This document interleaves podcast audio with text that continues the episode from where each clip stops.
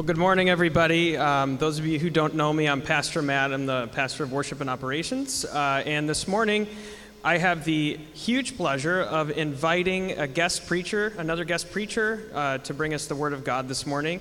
Um, David Pinckney is a very good friend of ours here at Terra Nova Church. Um, I had, I've had the pleasure of um, being pastored by him and learning from him um, in various uh, occasions. Um, David is the former lead pastor at River of Grace Church up in New Hampshire, and now he is the uh, executive director of the Northeast portion of Acts 29. Did I get that right? Close enough.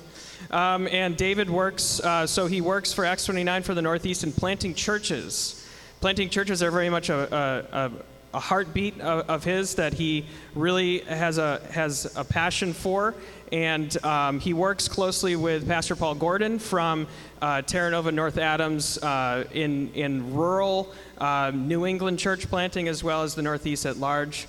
Um, there are a few people that I've gotten to know in my life that love Jesus more and have such um, an amazing command of the scriptures, and it really gives me joy to hand off the baton to Pastor David this morning. I know you'll be blessed by it. Um, and so let's give him a warm Terra Nova welcome and let's learn from the scriptures. Thanks, buddy. Well, good morning. Good to be with you uh, this morning. And Matt, I don't know who you were talking about, but I'm anyway. I'm, yeah, uh, it's a thrill to be with you. Uh, my wife and I were just remembering back. I don't know, 10, 12 years ago. We were here uh, Acts 29 is about 20 years old, and um, we have tracked with them almost from the beginning. I'm talking about we, myself, and uh, actually uh, Terra Nova. So um, it's been a great joy and journey. I am. Um, it's it's kind of a weird thing. I actually am lead pastor at River Grace until uh, June 26th. That's what two weeks away, three weeks away, and uh, uh, we have a young guy who's going to be taking the lead. I'm going to stay there as an elder, so it's going to be a unique role for me. Um, but the other side of it is I stay really busy, and I do wear two hats, as Matt says. I, I am the regional director for the Northeast, which is all of the six New England states New York, Pennsylvania, and New Jersey. We've got about, I think it's 44 churches in that region, and our goal is to see that uh, more churches continually planted. And then I, all my other hat is I am the rural strategist globally, so I do some stra- uh, traveling, uh, trying to promote rural planting, which has its unique challenges, planting in small, isolated, forgotten places throughout the globe. Uh, and so uh, Paul Gordon and I hooked up because of both the, the, the, Northeast, but also because he's in a small place. And uh, if you've ever been to Concord, New Hampshire, it's small too. But uh, I grew up in uh, small little churches. Anyway, enough about that. If you have your Bible, we're in Ephesians chapter 1. Ephesians 1, we'll be looking at verses 3 through 14. I think it's really helpful to ask ourselves how does Jesus see us this morning as his church? So, from Ephesians chapter 1, verses 3 through 14, we're going to answer that question the way God wants us to see how Jesus sees us. I grew up in the church. My dad was a pastor. Uh, I, I um, Actually, I'm, I'm, born in New York, so I have some roots here, but uh, moved to New Hampshire when I was just a little guy. My dad pastored rural churches in, in New Hampshire, and so I grew up in that environment. Uh, and in that environment, I learned to love Jesus. But the churches I grew up in were little Baptist churches in small rural towns, and they had this weird thing of worshiping Jesus passionately on Sunday, and then on Wednesday night, they'd have uh, business meetings where it was anything but like church. It was very ugly. So I went off to college. I actually started up here at Word of Life Bible Institute, not far from here. Uh, I started off in college. I wanted to follow Jesus, but I didn't want to have anything to do with the church. And uh, you'll know how that goes. Before I go any further with that, though, I want to ask that the Lord would help us hear from His Word. So let's pray together. Lord, you know uh, you know us. You know we're human, we're frail. It's hard to listen at times, and it's hard to, to preach passionately at times. Uh, but we, we surrender all of our weakness to you, knowing that you fill jars of clay with the glory of your gospel and the power of your Holy Spirit. Ironically, because this is Pentecost Sunday, Lord, we um, are reminded again that apart from your Spirit, we can do nothing. So, Lord, I pray that you would fill me and, and fill my sisters and brothers as they listen to the Word of God. That we would each do our parts, that we would respond to the truth that's in Jesus from these texts.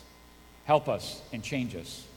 Grow our love and grow our commitment and grow our joy. We pray all this in Christ's name. Amen. So I kind of set you up to this like I was going to follow Jesus but not be part of his church because I thought the church was some sort of a failed plan and God had a plan B. Well, about the second year into college, I was an RA in a dorm in the, in, in, in the Christian school, and uh, the guys kept saying, David, you make a good pastor, you make a good pastor, because I was shepherding them. And I go, oh, Lord, okay. Then you start to read the Bible and you find out that the church is actually Jesus' babe. It's his bride, it's his love, it's his passion. And so that sort of changed my reality about the church. And, it, and, and frankly, it doesn't, it doesn't matter how I see his church. It, it's more important about how Jesus sees his church. So, from this text, what I want to do this morning is look at ways and how Jesus sees his church here in Saratoga, how he sees you, Terra Nova Church, how he sees his Big C church, his, his, his church globally. That, that when Jesus sees his church, he sees it with different eyes. And ironically, as, as Paul is writing this, he's writing from prison. He's writing to a church that he spent, I think, about three years in, in Ephesus. And the church in Ephesus, I think, it was the third largest city in the, in the world. I think it went from Rome, Alexandria, Egypt, to, to uh, Ephesus. And uh, they had their struggles, their struggles with identity. But Paul begins this beautiful letter. And the way the letter begins is really who, who uh, what is the gospel, and then who we are the people of the gospel. That's how it's sort of how we to live. But the beginning is, is poetic. Now, we don't get that in the English. We're not getting the poetry here.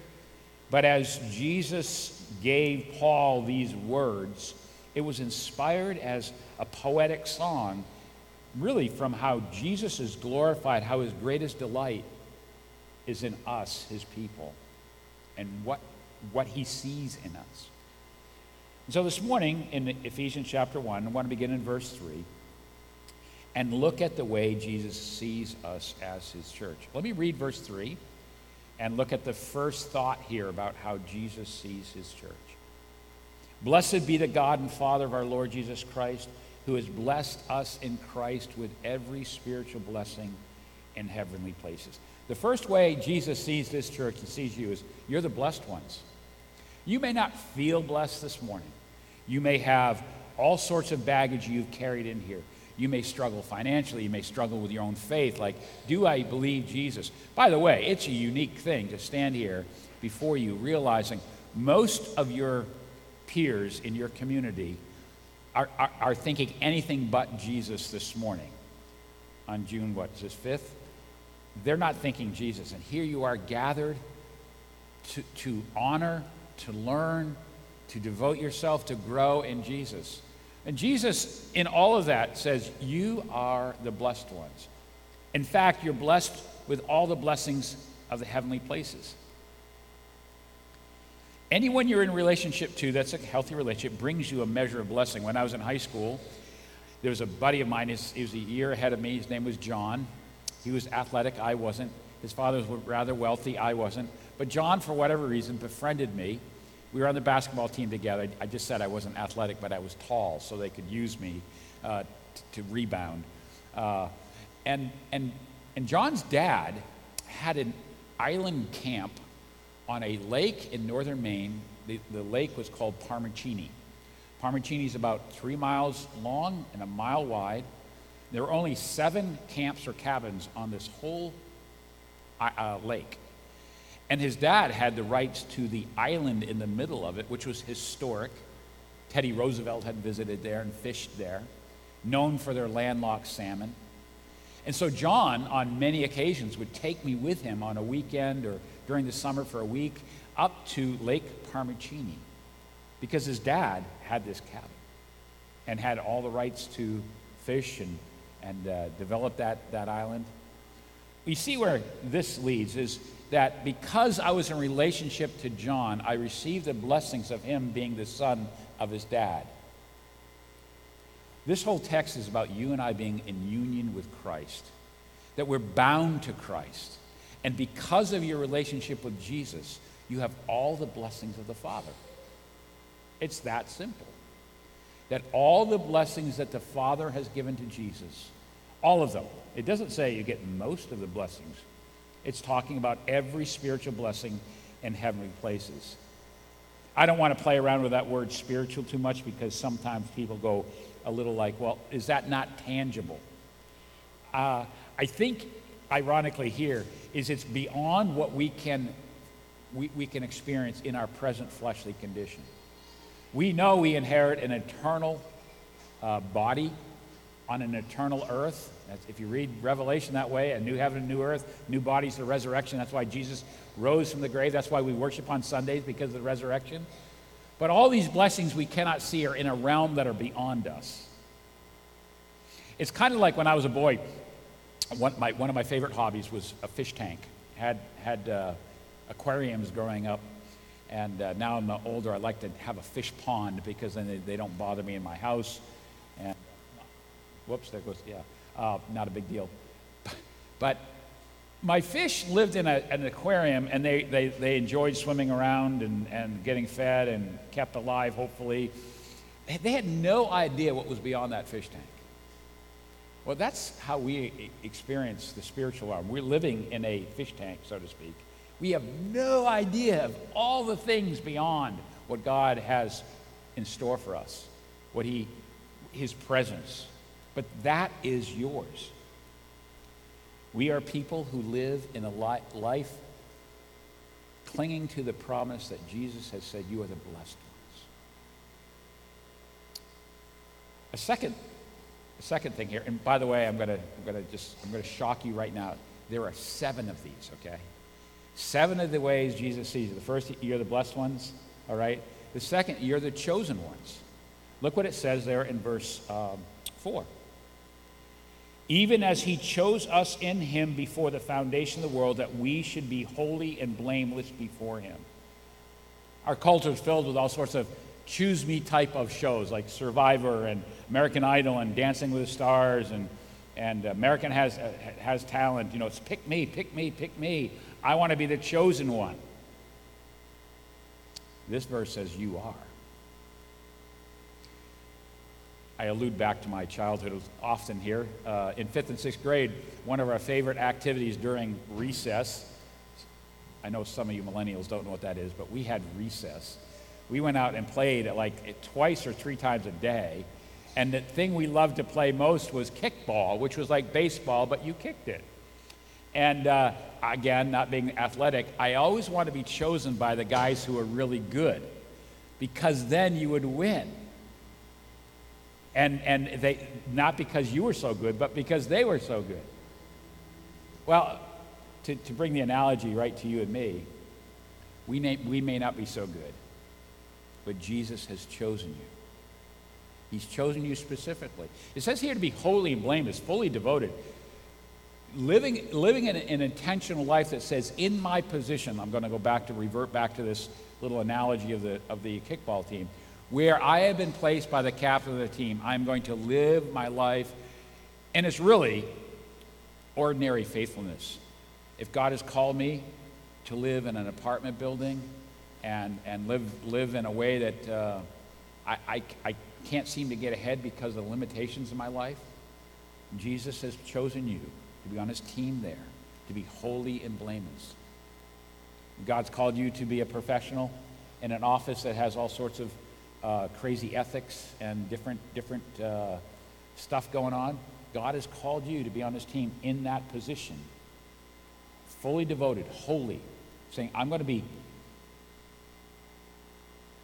I'm, I'm going to be a follower of Jesus in this place. He may have called you to be a mom of a bunch of kids, and uh, you, are, you are living in a, a life that's constantly serving others, hardly able to get out of the, the sphere of what momhood is. And in that place, God has called you. He's chosen you to be on his team. He's put you in that position to be fully devoted to him and, and blameless in that role. It's, it's ordinary faithfulness where you are. But he has chosen you. Sometimes we need to be reminded that God doesn't just love us, he likes us, and he wants us a part of his team. There's so much more to this that God has chosen us to be a dwelling place of God, that God dwells among his people. But he has specifically chosen you. This is how he sees the church. You are chosen before the foundation of the world to be part of what he is doing, fully devoted and blameless in our ordinary faithfulness where he's called us.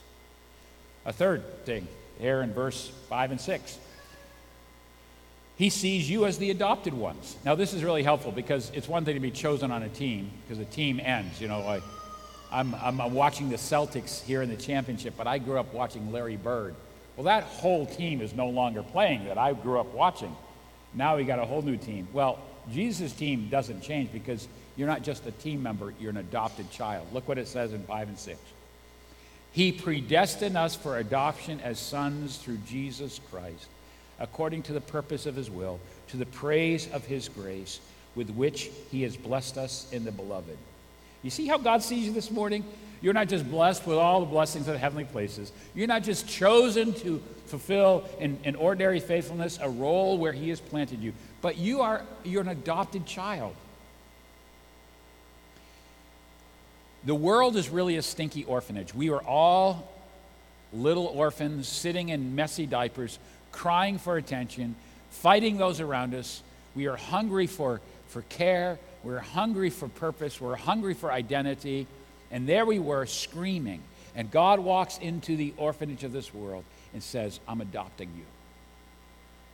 I'm adopting you. You're my child. And He pays for our adoption. He leaves us a set of clothing that we can now change out of the filthy garment of the orphanage and now we have an identity, and He's promised His presence with us as He goes and prepares a place for you and for me. This adoption analogy is so helpful because it's important for us to remember, more than anything, God's fatherly love for His daughters and His sons. We don't believe that very often, that God loves us the way He does, but He's chosen us. My wife and I, Sharon, we have five children. We didn't get to choose any of them, we got them. But we have friends who've adopted six children, and they got to choose each one. I'm not, put, I'm not putting down our biological children by any means. We'll keep them. But the, the idea that the, the choice of God to adopt you and me out of that stinky orphanage, and frankly, friends, we still sit in that stinky orphanage, though we have been dressed and clothes of righteousness by Christ. We've been given a promise of where we're going. We've given a kind of a, a picture of what's coming. But we're called to talk to people about an adopting father. Walking around the orphanage, still adopting, still calling people to be himself, to bless them through Jesus. Now, this leads us to the fourth thing. Jesus looks at you as the redeemed ones a price had to be paid, as it says there in 7 and 8.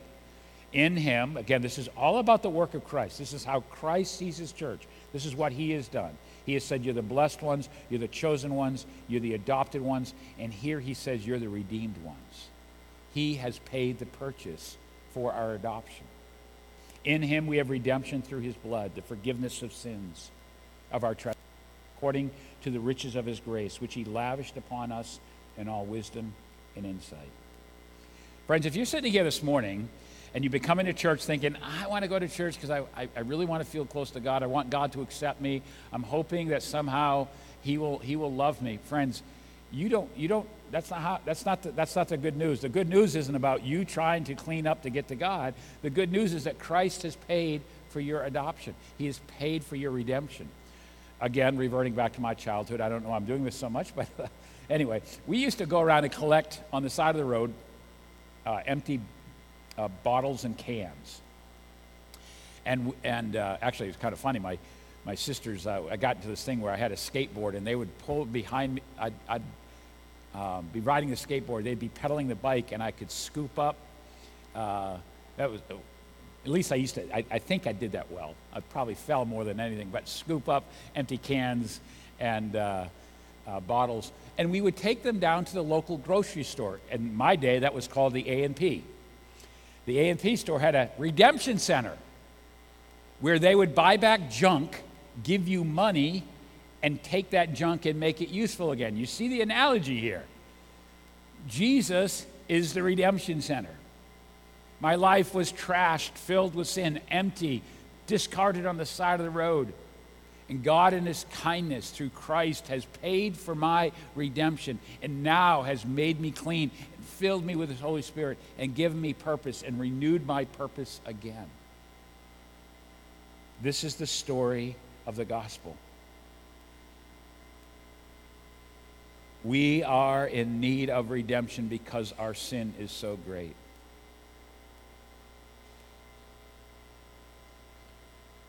We do not know how bad we are. If every one of my thoughts and every one of my words were to bring pleasure to my Creator, how often have I robbed him of the pleasure that my mouth and my mind are supposed to bring him? I am so guilty, so, so vile, so worth judgment. But this doctrine of sin is not one of a doctrine of despair if we know the doctrine of redemption. That Christ has come through the death on the cross, that the wrath, the judgment that I deserve, that you deserve, fell on the Son so that we could be fully forgiven. This is how Jesus sees his beloved. We are the redeemed, forgiven ones, lavished with grace and, and able to confess our sins as we go. Listen, I'm 50, uh, I'm still 58. Sin is still as real, it's still a struggle. But you know, the fact that my sins today are paid for by Christ enables me to come and do at the end of the service what reminds us that we proclaim his death till he comes. That's what we do. We remind ourselves that Christ has paid for my sins that I committed today, that committed yesterday, that I will commit tomorrow. I am redeemed. We have been shown this secret. We have been revealed to us this, this work of Christ. And that leads us to a, the, the other way, fifth way Jesus sees you. He sees you as the enlightened ones. You guys are in on the secret. Look what it says in verses 9 and 10. Making known to us the mystery of his will, according to his purpose, which he set forth in Christ as a plan for the fullness of time, to unite all things in him, things in heaven and things on earth. Do you know that you're on the inside of the story? That you know where we came from, where we're headed, why we're messed up, and who is the solution? My wife and I, uh, I don't know, a dozen years ago, we joined a local book club. There were, at that point, 17 of us in it. It was, a, it was anything but a Christian book club, but it was a great place for us to be on mission in our community. And uh, over time, uh, we just learned to love these fr- friends, and, and uh, every story, almost every story, has a redemptive theme to it. And so it's become like like the last one we're at, they say, Well, Dave, where do you see God in this? Like it just becomes a normal question. Okay, Dave, where, where's, the, uh, where's the implication of how you see the redemptive story in this particular uh, book? And we read some crazy books. Well, anyway, we read these books every month, but my wife Sharon has a, a tendency at times to go to the end, last chapter to see how the story is going to end. That's just part of her reading pattern frequently. Well, friends, we have read the last chapter. We know how this ends. You are in on this secret. You know what it's like to be in on a secret. Like you have been told what's going to happen. You are the enlightened ones. The mystery of God's plan has been revealed to you. The world today, Saratoga, New York, New England, America, the world, People outside of Christ have no idea why we're here or where we're going. You do. And the Father has decided that through all of this, you would see Christ as the as the center of not just your life, but the world. All things were made by him and for him. Psalm 24, we love to quote Psalm 23, the Lord is my shepherd. Psalm 24 begins, The earth is the Lord's and everything in it, and the world and all who live in it. It's His. He is going to redeem all things and make all things new. You know this. So we live this way. We live as people who've been told by Jesus, have been revealed by Jesus, that we are blessed with every blessing that Jesus has. We've been chosen, we've been adopted, we've been redeemed, and we've been enlightened. And it gets better. We could stop there, but it gets better. Verses 11 and 12. In him we have obtained an inheritance, having been predestined according to the purpose of, of him who works everything according to the counsel of his will. Jesus sees you as the enriched ones. The word inheritance is used there. My mom passed away. My dad passed away in 2011. My dad, mom passed away in 2018. Our, my full inheritance was $7,000. That was pretty good. Got me caught up on my back taxes. Um, my, my wife had some, her grandparents on mom's side, they, they were hardworking farmers. They had 40 acres in Maryland, and they both worked day jobs, and they farmed, and, and uh, they, they, grandma sewed patches on top of grandpa's patches. I mean, they just were hardworking. But when they left, their property, which was about uh, 45 minutes outside of Baltimore, had become a gold mine. We're talking, it was worth millions. And when they both passed, I thought, hmm, maybe granddaughter will get it, some of the inheritance. Nope, none. I had a brother in law. Um, we were sent by uh, his wife and my wife out shopping one day. And at the register, he comes from a pretty conservative Christian background, so he shocked me by um, uh, doing two things offering to buy me some wine, and the other thing is he bought a, a, a uh, mega, mega bucks ticket or Powerball ticket. And I'm looking at it, Scott, that's like, that's like so out of character for you. And he goes, Yeah, but it'd be so fun to pay off everybody's mortgage. Well, he didn't win. I didn't get much from my mother. I got nothing from my wife's grandparents. Scott didn't win. But in Christ, it says here, we are the enriched ones. We have obtained an inheritance. Everything that is Christ's is ours. In Christ, He has given to us everything you and I may slug through life bare, barely staying ahead of the tax collector, trying to live frugally and generously. And by the way, this enables us to live radically generously if we're going to inherit everything.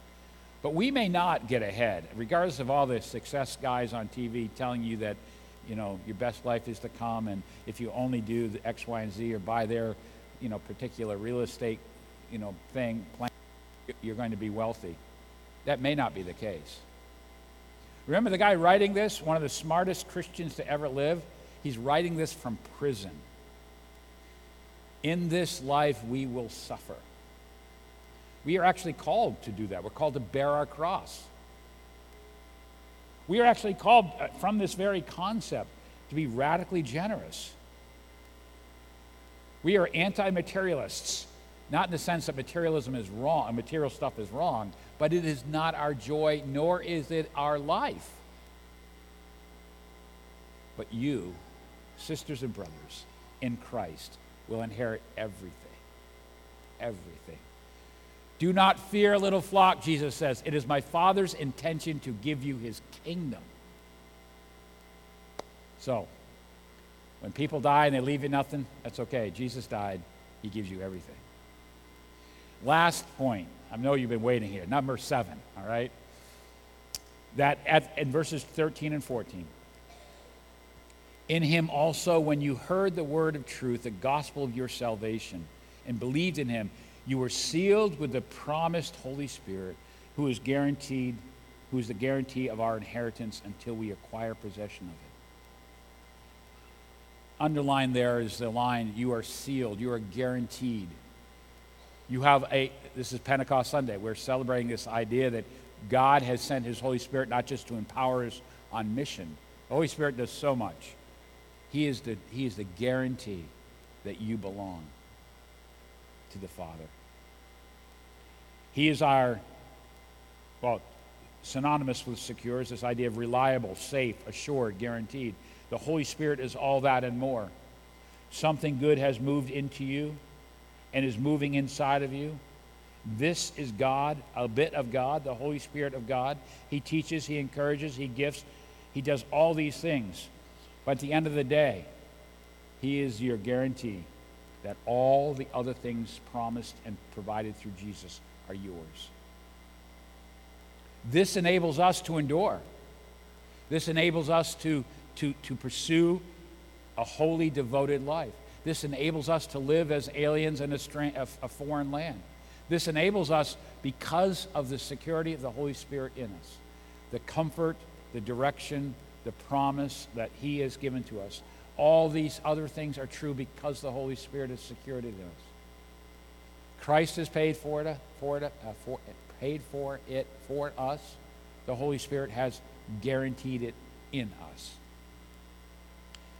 So Jesus has sent his Holy Spirit to live in us so that you, who are blessed with every blessing in the heavenly places, you who have been chosen before the foundation of the world, you who have been adopted and redeemed, you who have been enlightened and enriched, would know for sure, sure that you have all of this in Christ because he has put his Holy Spirit in you.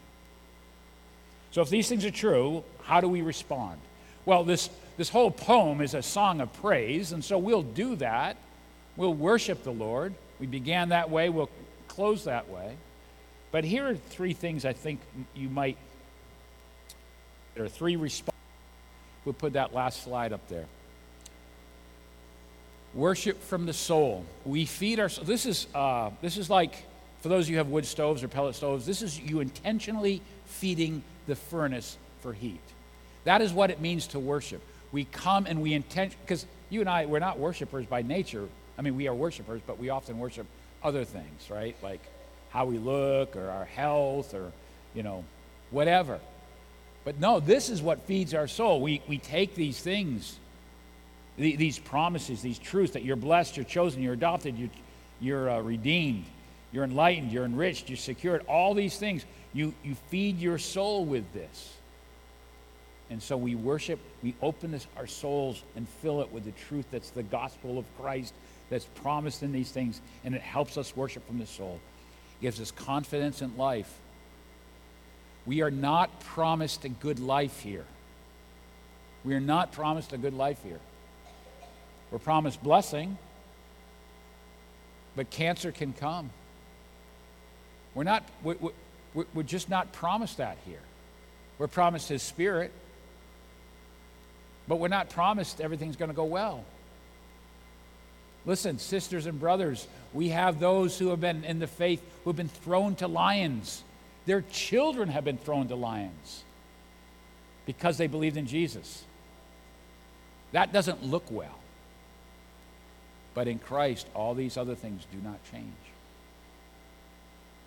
And that gives us devotion in the world, devotion to Jesus. Because whether you're in Jesus or not, bad things are going to happen. Death is coming to everyone. If COVID has not taught us anything, it's taught us death is closer than we think. It still has a pretty much, a pretty much like a 100% success rate. So whether you're in Christ or not, you still have to deal with this world. In Christ now, you have this ability to be devoted to Christ in this world, to his purpose, intention, and promises. Well, I hope this encourages your faith. Even as you look towards the summer, getting away to rest, don't run from Jesus, run to Jesus. But in all that you're thinking about, remember, these are true of you, regardless of how you feel. If you're in Christ, you can have a really bad week, and these things are still true. Feed your soul in that. Have confidence that God your adopted child. You're his daughter. He's not going to abandon you. And be devoted. Just get up again and say, Jesus, with all the strength I have, I'm going to try to follow you again in this day. Let me pray over you. Lord, in your work on the cross, we have redemption through your blood.